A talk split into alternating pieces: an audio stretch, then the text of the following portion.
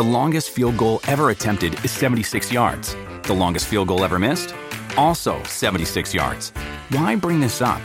Because knowing your limits matters, both when you're kicking a field goal and when you gamble. Betting more than you're comfortable with is like trying a 70 yard field goal. It probably won't go well. So set a limit when you gamble and stick to it. Want more helpful tips like this? Go to keepitfunohio.com for games, quizzes, and lots of ways to keep your gambling from getting out of hand. Vacanze in Sicilia o in Sardegna. Con i traghetti GNV viaggi in relax, porti tutto quello che vuoi e ottieni super vantaggi. Col nuovo programma Fedeltà MyGNV accumuli punti viaggiando, ricevi un cashback del 20% e tanti sconti a bordo. Non c'è modo più conveniente per andare in vacanza. Scopri i dettagli su gnv.it.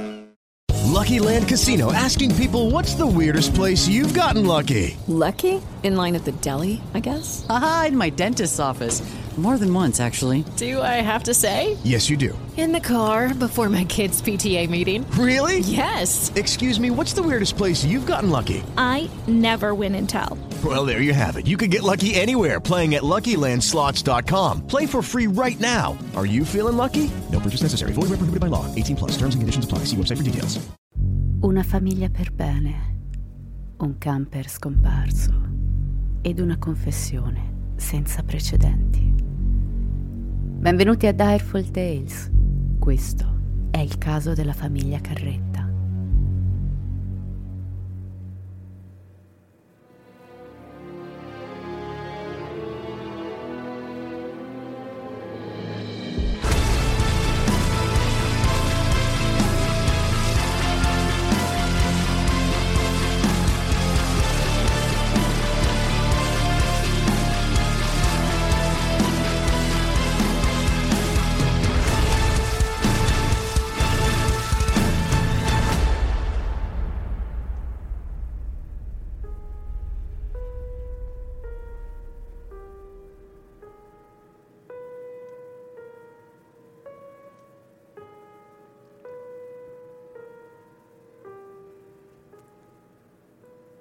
Se il piccolo selvaggio fosse abbandonato a se stesso e se conservasse tutta la sua debolezza mentale e alla mancanza di ragione propria del bambino in fasce congiungesse la violenza delle passioni dell'uomo di trent'anni, torcerebbe il collo al padre e giacerebbe con la madre.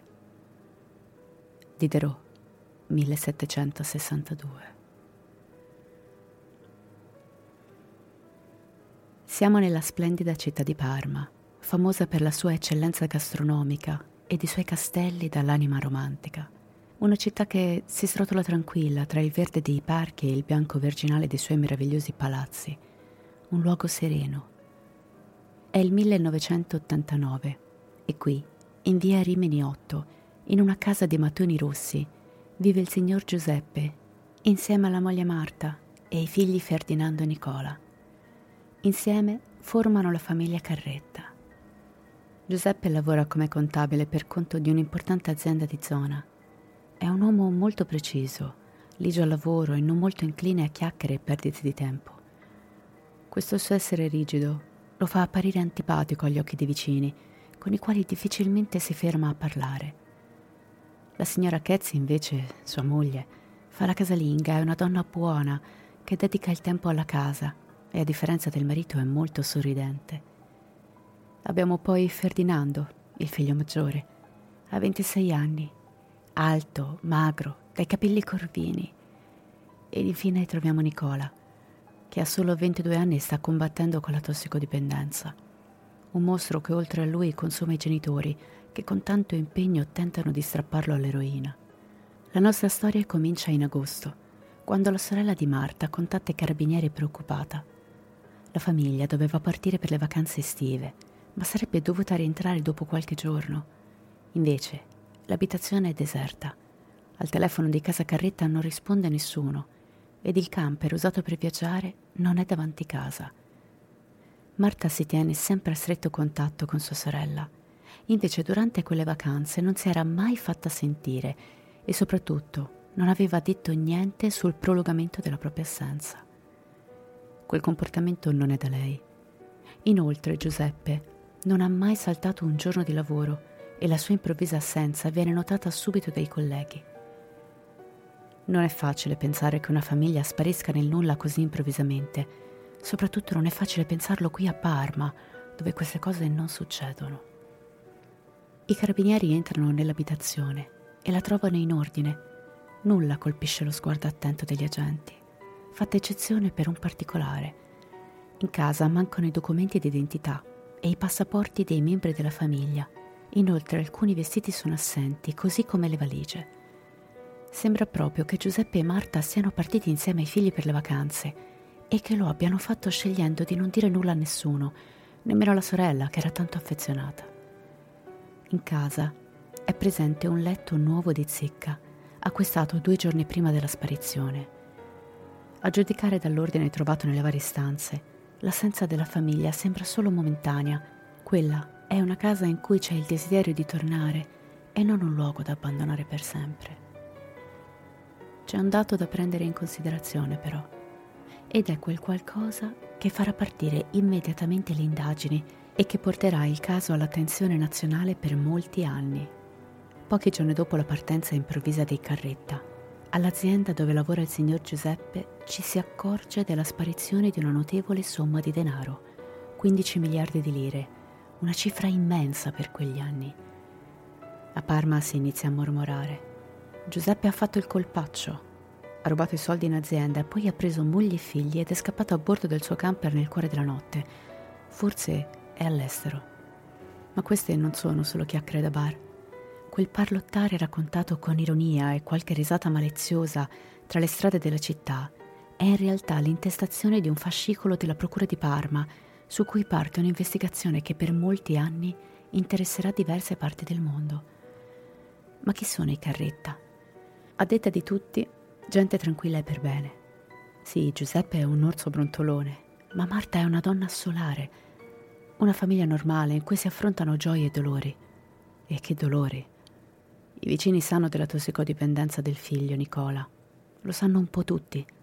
Ma chi abita in via Rimini, vicino al numero 8, sente spesso le litigate tra papà Giuseppe e il giovane Nicola, discussioni legate all'abuso di droga e alla preoccupazione presente quando il figlio era in casa tardi. Le urla si alzano sopra il tetto della casa a mattoni rossi, per poi placarsi, riportando il silenzio e la normalità. I vicini sanno, ma i Carretta non parlano mai delle proprie questioni. Il famoso detto i panni sporchi si lavano in casa, Giuseppe e Marta lo seguono alla lettera. Ed è un peccato, perché Nicola è un ragazzo simpatico, brillante, sempre pronto a scherzare.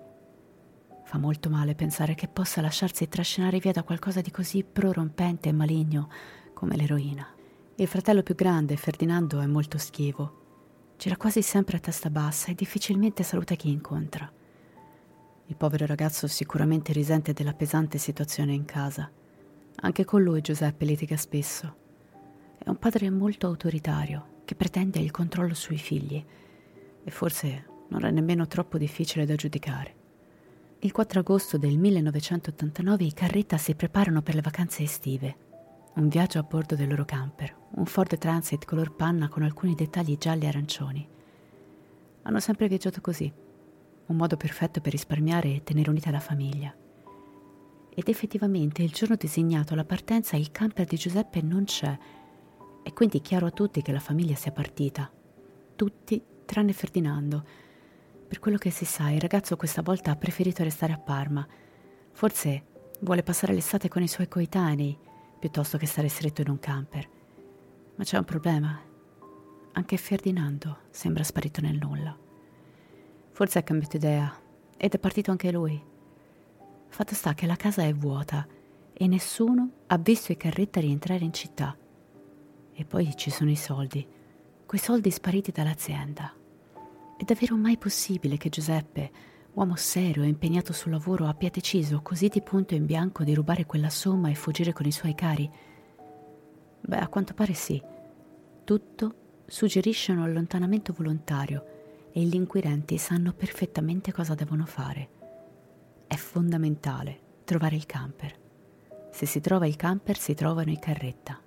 Pronto? Pronto? Sì. Nuova Milano. Ah, Sì. la sentiamo bene Sono finalmente. Maggiore Elio, eh, io ho negozio qua in Viale Ventosa numero 30 e io ho visto questo camper già da un po' di tempo, però mai più pensavo, poi stasera, cioè io ho preso sui numeri per giocarli all'otto, no?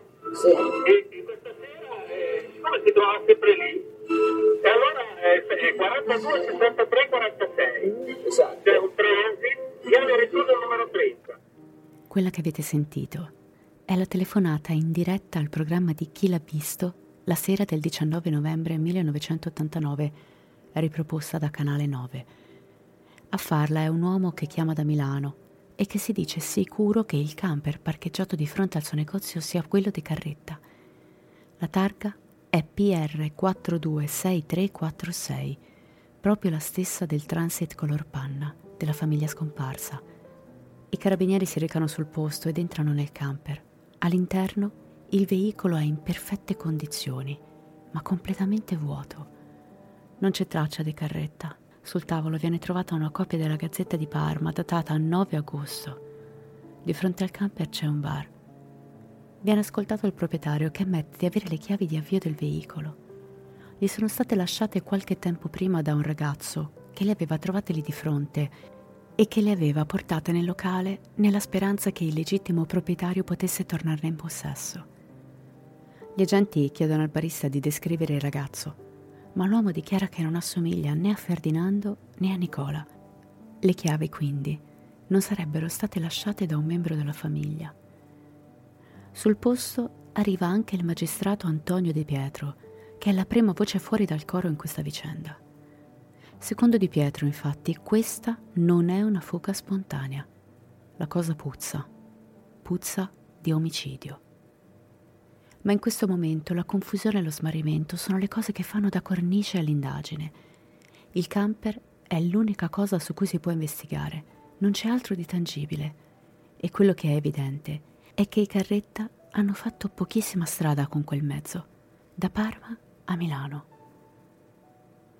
Ma passano anni di silenzio, in cui lentamente i Carretta spariscono dai TG, come se fossero ormai diventati una vecchia leggenda popolare da raccontare a chi si ferma in città a far visita.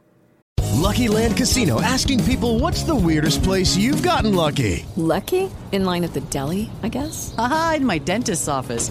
More than once, actually. Do I have to say? Yes, you do. In the car before my kids' PTA meeting. Really? Yes. Excuse me, what's the weirdest place you've gotten lucky? I never win and tell. Well, there you have it. You can get lucky anywhere playing at LuckyLandSlots.com. Play for free right now. Are you feeling lucky? No purchase necessary. Void where prohibited by law. 18 plus. Terms and conditions apply. See website for details. Ma nel 1992 succede qualcosa di assurdo e inaspettato. Alla redazione della Gazzetta di Parma arrivano cartoline da tutto il mondo, con una firma che coglie tutti di sorpresa. Saluti dalla famiglia Carretta. Dal Sud America arrivano delle testimonianze, persone che giurano di aver visto Giuseppe Carretta in Venezuela, in un'isola del Mar dei Caraibi. Ecco che questa storia inizia ad avere i profumi di un film di spionaggio internazionale, la caccia quasi impossibile di una famiglia oltreoceano. Le prime ricerche da parte dell'Interpol non trovano riscontro. È necessario attendere il gennaio del 1996, quando in un articolo viene intervistato un imprenditore che dichiara di sapere dove si trovano i Carretta. In Centro America, precisamente ad Aruba, nell'isola di Margarita. È importante sapere che in questi anni tutta Italia sta cercando la famiglia parmense, non solo i carabinieri. Molti giornalisti infatti si sono uniti fin da subito per scovare il signor Giuseppe. Tra i tanti c'è anche Giuseppe Rinaldi, inviato per chi l'ha visto. Ancora non lo sa, ma presto lui stesso diventerà uno dei protagonisti di questa storia, guadagnando inconsapevolmente un ruolo centrale che non dimenticherà mai più. Anche lui parte per Aruba. Parla con ristoratori, immigrati italiani, ma tutto risulta un gigantesco buco nell'acqua. Il giornalista arriva fino al cuore dell'isola Margarita, ma anche qui nessuno ha sentito parlare della famosa famiglia Carretta. Questa faccenda appare sempre più assurda agli occhi dell'opinione pubblica. Se davvero il capofamiglia è fuggito con i soldi dell'azienda, ha organizzato un piano veramente infallibile. Dal 1989 non si è mai stati in grado di recuperare un minimo di traccia che potesse anche solo suggerire una pista da seguire. Si dovrà aspettare marzo del 1996, quando ai carabinieri di Parma arrivano in forma anonima le copie di acquisto di tre biglietti aerei inerenti a un volo in partenza da Londra con destinazione Barbados, datati 6 agosto 1989, intestati a G. Carreta, N. Carreta e M. Chezzi. A parte la doppia mancante nel cognome, tutto sembra combaciare e le indagini ripartono immediatamente. Ma la compagnia aerea dichiara di non aver mai emesso quei biglietti. Un giornalista, Stefano Tura, riceve una soffiata e parte immediatamente per le Barbados, dove si ritrova di fronte a un'abitazione. Sul campanello il nome Carreta Suona. Alla porta arriva un signore alto con i capelli raccolti in una coda. È il signor Carreta, ma lui non sa niente di quella storia, né conosce famiglie italiane trasferitesi che abbiano il cognome così simile al suo. Ai carabinieri arrivano anche dei permessi di soggiorno, sempre a nome Carreta. Ma si capisce presto che quelle richieste, così come i biglietti, sono dei falsi e fanno parte di una pista farlocca. Nessun Carreta G o Carreta N o M. Chezzi era mai partito da Londra per le Barbados. È una pista volontariamente creata ad hoc per depistare le autorità. Ma chi può avere tanto interesse per questa faccenda da arrivare a spedire volontariamente l'Interpol, i carabinieri e i giornalisti italiani a inseguire fantasmi inesistenti? Che sia lo stesso Giuseppe Carretta. Forse ha talmente tanta paura di essere trovato da studiare a tavolino un piano intricato per giocare a guardie e ladri con gli agenti internazionali. Ma, ma non avrebbe senso. Perché stuzzicare le autorità dopo anni, quando la storia stava finendo nel dimenticatoio? Che sia puro narcisismo, senso di colpa, o forse non è Giuseppe, ma qualcun altro a spedire falsi indizi a giornali carabinieri. Si brancolerà nel buio per altri due anni fino al 6 novembre 1998. Sono passati nove anni dal giorno della scomparsa, quando a Londra un Bobby, un vigile inglese per intenderci, ferma un Pony Express per una multa. Il ragazzo fermato si identifica con il nome di Ferdinando Carretta. Scotland Yard invia immediatamente le comunicazioni all'Interpol, che a sua volta fa la segnalazione alla Procura di Parma. Viene disposto subito l'invio dei carabinieri per verificare la veridicità dell'informazione. Le forze dell'ordine vengono accompagnate da un funzionario di Scotland Yard alla presunta abitazione del ragazzo. Suonano. Alla porta si presenta un giovane che molto gentilmente invita gli agenti ad entrare.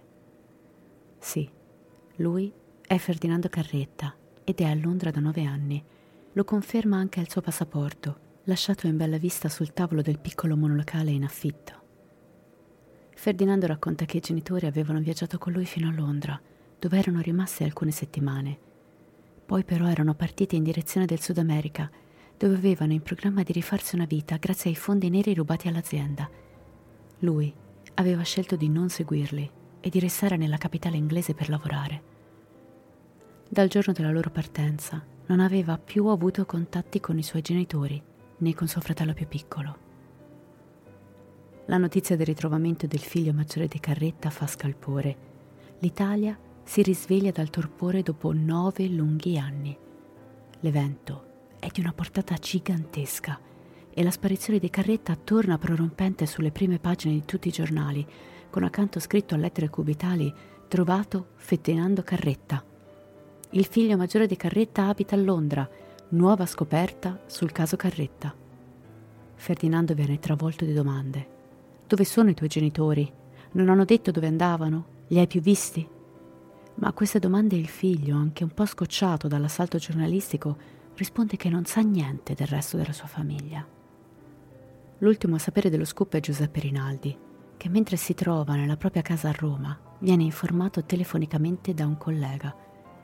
Il giornalista di chi l'ha visto parte immediatamente per Londra, in compagnia dell'operatore Gian Lorenzo Gregoretti. È il 25 novembre 1998, quando bussano a casa di Ferdinando. Si guardano intorno. Il quartiere è tipicamente inglese, lo stereotipo che vive nell'immaginario di chiunque sogna una villetta nei sobborghi di Londra. È una casa di mattoni rossi. Forse ricorda anche un pochino la vecchia abitazione a Parma, o forse è una sensazione trascinata dalla mediaticità del caso. Carretta, ora 36enne, li invita ad entrare. È un uomo alto, relativamente snello, che ha conservato i capelli corvini e lo sguardo un po' timido e schivo per cui era famoso da giovane. La casa è triste e parla di solitudine, molto sporca e vuota, come se non fosse mai stata vissuta con vero interesse. Sa più di tana che di rifugio accogliente. Il giornalista e l'operatore vengono invitati a sedersi sul divano ed inizia una chiacchierata, una chiacchierata che fra poco avrà un risvolto importantissimo. Ferdinando ripete a pappagallo la versione fornita ai carabinieri e ai giornalisti. Racconta di come sono partiti tutti con il Ford Transit da Parma, di come il padre abbia rubato i soldi in azienda e di come, una volta visitata Londra, i suoi fossero partiti per il Sud America lasciandolo lì. Tutto fila liscio, fino a quando Rinaldi non toglie dalla propria tasca una copia di quei biglietti aerei falsificati a nome Carreta, chiedendo a Ferdinando se fosse lui l'autore della falsa pista caraibica. In quel momento l'uomo cambia immediatamente umore, si chiude dietro un muro invalicabile, diventa freddo nei toni e alterato dice di non voler continuare oltre e di non voler rilasciare interviste. Ma Rinaldi è un ottimo giornalista e ha comunque affrontato un viaggio importante. Non può permettersi di tornare a mani vuote. Così, con tutta l'umiltà possibile, dice a Ferdinando che non c'è bisogno di fare un'intervista, può semplicemente fare un servizio di fronte alla sua abitazione e se lui lo desidera, può fare un appello ai genitori a nome suo. Ci siamo. Sta per accadere qualcosa in realtà sono solo poche parole, che forse ad occhi meno attenti potrebbero risultare più che banali, ma che Rinaldi fanno congelare il sangue. Mentre il giornalista spiega tecnicamente cosa ha intenzione di fare per portare a casa il servizio senza disturbare eccessivamente, Ferdinando abbassa lo sguardo, poi rialza il capo, guarda dritto negli occhi di Rinaldi e dice: E se i miei genitori non potessero sentire? Cala il silenzio non potessero o non volessero sentire. Quella non è una frase casuale, è una frase pensata che suggerisce qualcosa di preciso e Rinaldi lo ha capito. Con enorme attenzione cambia totalmente strategia. Sa che di lì a poco la situazione si evolverà in qualcosa di enorme e forse ingestibile, ma vuole comunque andare a fondo. Giuseppe Rinaldi si spoglia del ruolo di giornalista e con una sensibilità estrema inizia a far parlare Ferdinando, facendo domande semplici, a volte anche non inerenti al caso, facendo attenzione a non usare mai termini morte e scomparsa quando parla dei signori Carretta e di Nicola. Così Ferdinando si apre. Parlano, parlano a lungo per tutto il giorno in quel salotto squallido e spoglio di un anonimo quartiere londinese ad osservarli c'è sempre Gian Lorenzo Gregoretti, che mai una volta preme il pulsante rec della propria telecamera. Si fa sera, in strada c'è silenzio e buio. L'oscurità cala anche su quel salotto, quando improvvisamente, alle 23, Ferdinando guarda Rinaldi e dice, Dottore, li ho uccisi. Poi si prende la testa tra le mani e stringe le dita intorno ai capelli. È stata una pazzia, dice, mentre con lo sguardo ripercorre a ritroso gli anni che lo hanno tenuto lontano dalla tragedia. Ma quando descrive ciò che ha compiuto, lo fa con freddezza. Rinaldi intravede addirittura un mezzo ghigno, qualcosa di crudele, nascosto come una bestia contenta del risultato ottenuto. Ferdinando spara ai genitori mentre stanno finendo di caricare il camper sarebbero dovuti partire quella notte stessa. Prima tocca a Giuseppe Carretta, poi alla mamma, che non sarebbe dovuta morire in realtà, ma ormai aveva visto tutto. A lei spara più di una volta per essere sicuro che non soffra. Poi si calma e attende. Attende Nicola. Quando il fratello torna a casa, spara anche a lui. I colpi non vengono avvertiti da nessuno. Ferdinando insiste con il ricordare l'odore dei cadaveri, un fetore acre e pungente che una volta avvertito è impossibile dimenticare. Qualcosa che non si può descrivere a meno che non si sia annusato almeno una volta nella vita. Poi Ferdinando si alza e va in cucina. Si sente che apre degli sportelli. Tocca qualcosa di metallico, poi ferro. Rinaldi e Gregoretti si scambiano uno sguardo d'intesa. Sono le uniche due persone al mondo a conoscere il segreto della famiglia Carretta. Sono gli unici testimoni della confessione di un pluriomicida e sono da soli, in casa sua, disarmati e inermi. Rinaldi convince quindi Ferdinando a uscire di casa. Lo porta per ristoranti, lungo le strade del Tamigi, ed il killer parla, parla. Gregoretti però non registra mai. Rinaldi non vuole rischiare di rompere l'incantesimo macabro in cui è riuscito a rinchiudere l'omicida. Così Gian Lorenzo si limita a seguirli e ad ascoltare, accogliendo le parole del carretta. Per quanto folle possa sembrare, il giornalista e il suo operatore passano giorni in compagnia di Ferdinando, 24 ore su 24, cercando di indirizzarlo nel modo più calmo e delicato possibile a consegnarsi alla polizia. E ci riescono. Il 29 novembre, insieme a Giuseppe Rinaldi e Gian Lorenzo Gregoretti, l'uomo torna in Italia. Viene arrestato all'aeroporto di Fiumicino con l'accusa di triplice omicidio e occultamento di cadavere. Di fronte ai carabinieri e al giornalista Rinaldi, la telecamera si accende e Ferdinando Carretta confessa i suoi peccati. Ho preso quella pistola, quell'arma da fuoco e ho sparato ai miei genitori e a mio fratello. Questo è successo dove? Nell'appartamento di Viarini numero 8. Per quale ragione? Questo è stato un atto di follia, un atto di, di follia completo. Che avevano fatto qualcosa? No, nulla. C'era stata una rite? No. Erano svegli? Sì. Se ne sono accorti di quello che stava accadendo. Erano sorpresi. Fu una cosa... Sì, rimase un istante. Certo, rimasero, sì, rimasero, rimasero, rimasero sorpresi, certo. Non sarebbero dovuti partire il giorno seguente. Loro sarebbero dovuti partire la sera stessa, la, la notte stessa. Infatti stavano domani al campo. Quei colpi non mi sentì nessuno. No. Quello è stato un atto commesso, commesso per poi scappare e non tornare mai più. Non si può scappare da quello che si è fatto, non si può scappare, da, da, non si può scappare dal passato, il passato ritorna sempre, insomma. È stato un grande sollievo mentale, quindi fisico, a parlare con te la prima volta. Mai avrei immaginato forse un giorno di, di poter arrivare a queste cose. Talmente erano celate nella, nella mia, nelle mie profonde, insomma. E, poi riuscire a tirare fuori. Quindi alla fine ero lì seduto con voi due vicino a me che per la prima volta rivelavo appunto queste cose. È la prima volta nella storia d'Italia che qualcuno confessa un omicidio di fronte alle telecamere di un programma televisivo e l'esclusiva è di chi l'ha visto, che manda in onda la confessione il 30 novembre del 1998, di cui vi ho appena fatto sentire un estratto. La realtà finalmente si materializza di fronte ad inquirenti e giornalisti. Parma è senza parole. Si è improvvisamente svegliata da un sogno durato anni, tramutato in pochi secondi in incubo. Una realtà molto faticosa da accettare.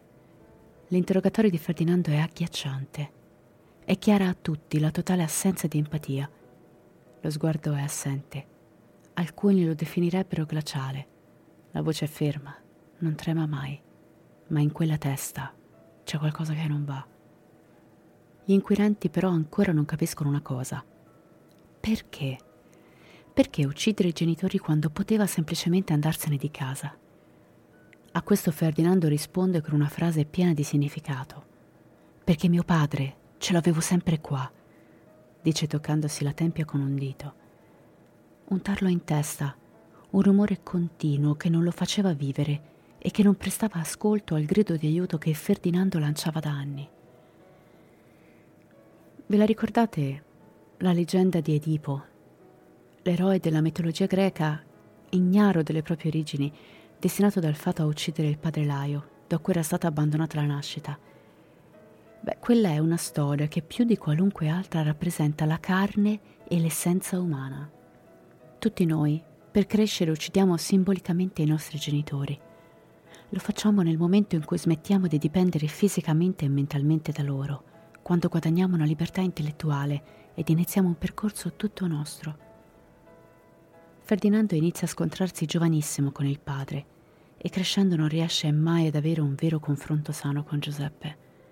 Quando poi la famiglia si trova ad affrontare la tossicodipendenza di Nicola, le difficoltà evidenti di Ferdinando vengono accantonate completamente, forse perché era troppo da sostenere forse per vergogna.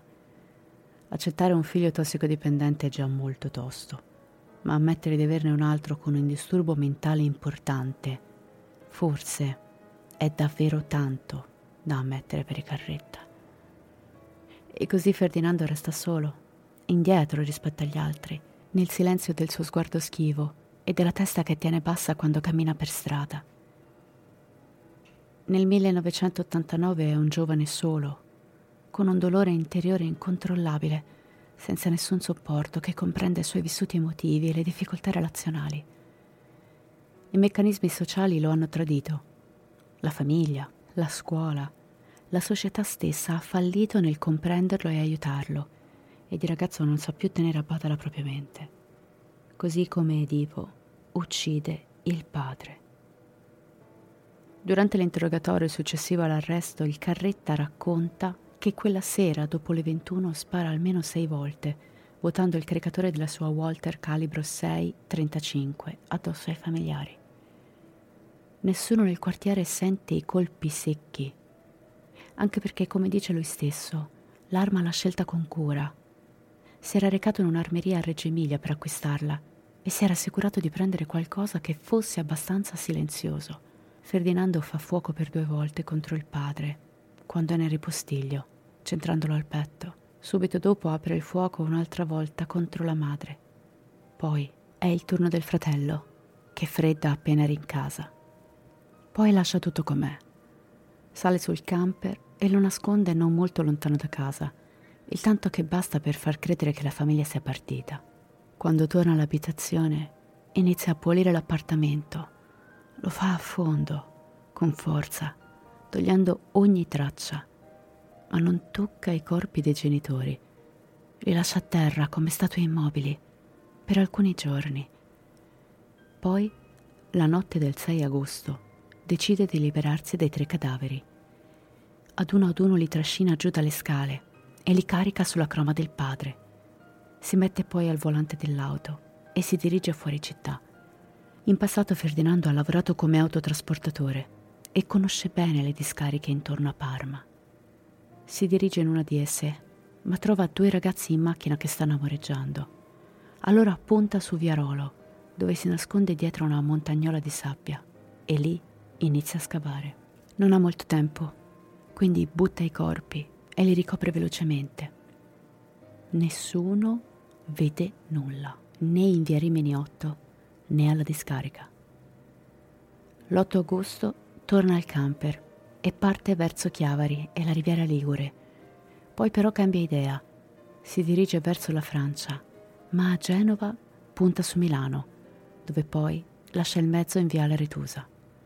Il 30 novembre 1998 Ferdinando Carretta accompagna gli inquirenti sul luogo dove ha nascosto i corpi. Ma sono passati dieci anni e quella discarica è ormai una montagna di sabbia unica coperta di sterpaglie e di cadaveri non si trovano così come non si troverà mai la pistola usata per uccidere, che l'uomo dice di aver gettato in un torrente subito dopo aver compiuto il massacro. È fondamentale trovare delle prove. Per quanto dettagliata e agghiacciante possa essere la confessione di Ferdinando, senza qualcosa di tangibile, resta solo il farneticare di un malato di mente e quindi non può essere imputato. Si decide quindi di tornare nell'ex villetta di Carretta e questa volta vengono fatti intervenire i RIS di Parma. L'ex comandante Garofano e i suoi uomini smontano il bagno dell'appartamento e scoprono diverse tracce miste di sangue che dopo un test di DNA risultano appartenere a Giuseppe, Marta e al figlio Nicola. L'unica prova oggettiva che dà fondamento alla confessione. Si dà via al processo, che è basato solo ed esclusivamente sulle perizie psichiatriche effettuate su Ferdinando. L'incapacità di intendere e di volere è condivisibile. Gli viene diagnosticata una schizofrenia paranoidea, un disturbo devastante che aveva raggiunto dei livelli di sintomatologia tali da alterare la sua visione del mondo. Lo psichiatra della perizia parla di una biglia che si muove su un piano leggermente inclinato.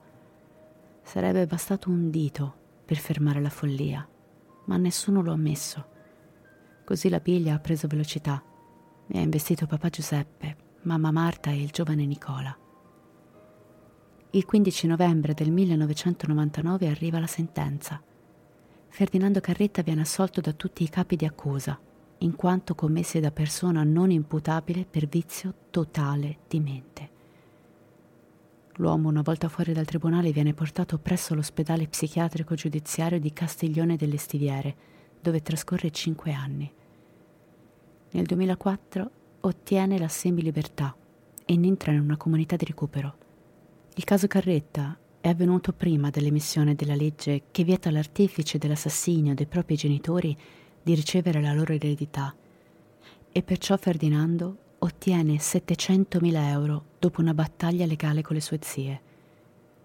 Nel 2009 esce dalla comunità di Forlì, restando in libertà vigilata, e l'anno successivo vende la casa di famiglia, avendo ereditato anche quella per 200.000 euro il 9 maggio 2015 Ferdinando torna ad essere un uomo libero. Ha dichiarato di non voler tornare a Parma e di essere intenzionato a ricostruire la sua vita a Forlì. Ha seguito un percorso di riabilitazione e i suoi piani per il futuro sono riuscire a farsi una famiglia ed avere un lavoro stabile. Vorrei dire alle persone che per quanto mi riguarda non hanno assolutamente niente da temere perché io oggi almeno sono la persona più pacifica innocua che ci sia. Vorrei ricordare non sono morte tre persone, ma ne sono morte quattro, cioè anch'io. E i nemici dell'uomo saranno quelli della sua casa. Matteo 10:36 Io spero che questo episodio vi sia piaciuto. Come sempre vi ricordo che potete trovare gli articoli inerenti al caso sul nostro social Discord. Trovate il link e altre informazioni sul sito direfultales.com. Vi ringrazio per la compagnia e vi aspetto al prossimo episodio. Come sempre, restate spaventati.